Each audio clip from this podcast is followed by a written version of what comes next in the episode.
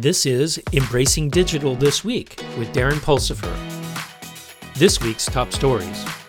In ubiquitous computing news, Gordon Moore, the co founder of Intel Corporation and inventor of Moore's Law, passed away on March 24, 2023, at age 94.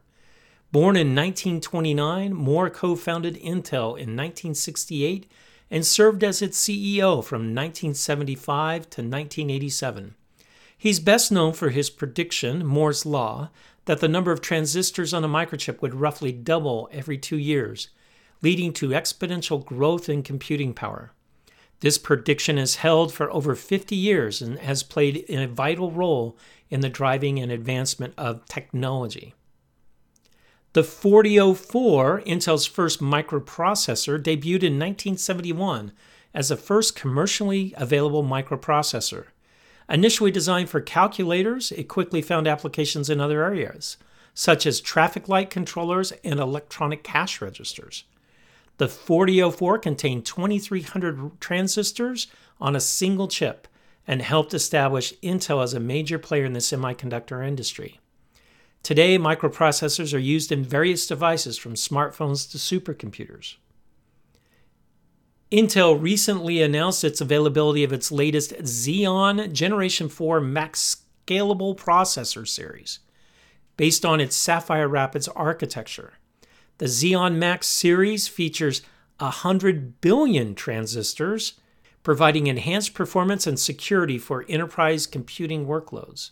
This accounts to 40 million times more transistors on the latest processor than on the first processor 50 years ago. In artificial intelligence news, ChatGPT, a large language model trained by OpenAI, experienced a technical issue that caused it to go down for several hours. The problem, which was caused by a bug in the system, affected the history function of the model, making it unable to access previous conversations. OpenAI has since resolved the issue, and ChatGPT is now fully operational. The incident serves as a reminder of the potential risk on relying on AI and the importance of having robust systems to address technical issues. BARD, an artificial intelligence language model rivaling ChatGPT developed by Google, is now available for public use.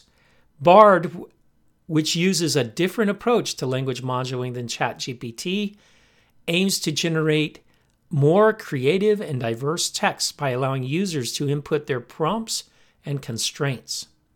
The release of BARD for public use is expected to accelerate the development of new natural language processing applications and advance the field of AI language modeling. A new farming method, synecoculture, involves planting multiple plant species together in high density.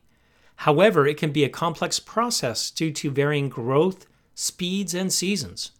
Researchers have developed a robot to sow, prune, and harvest plants in dense vegetation growths to address this issue. The robot's small and flexible body will be helpful at large scale synecoculture, making it an essential step towards achieving sustainable farming in cybersecurity news, the U.S. Cybersecurity and Infrastructure Security Agency, CISA, has released a new tool to detect malicious activity in Microsoft cloud services. The Sparrow tool can scan Azure and Microsoft 365 environments for signs of hacking and other unauthorized activities. Sparrow uses open source data and artificial intelligence algorithms to identify potential threats and provides users with actionable recommendations to prevent further damage. The release of Sparrow is part of CISA's ongoing efforts to enhance the security of cloud based systems and protect against cyber attacks.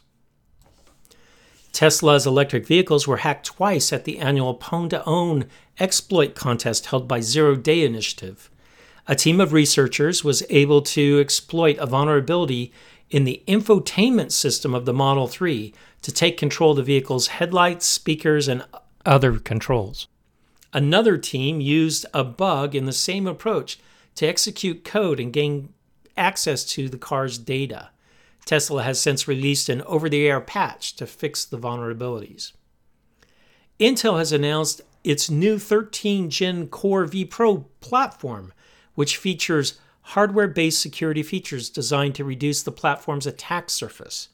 The new platform includes Intel's Hardware Shield and uses CPU level threat detection to provide a secure boot process, and Intel Control Flow enforcement technology, which helps prevent return oriented programming attacks. The platform also includes Intel's threat detection technology, which uses machine learn to identify potential security threats. The 13th Gen Core vPro platform is aimed at business customers looking for advanced security features to protect against increasingly sophisticated cyber attacks. That's it for Embracing Digital this week. If you've enjoyed this episode, check out our full length weekly podcast, Embracing Digital Transformation, and check out our website, embracingdigital.org. Until next week, go out and do something wonderful.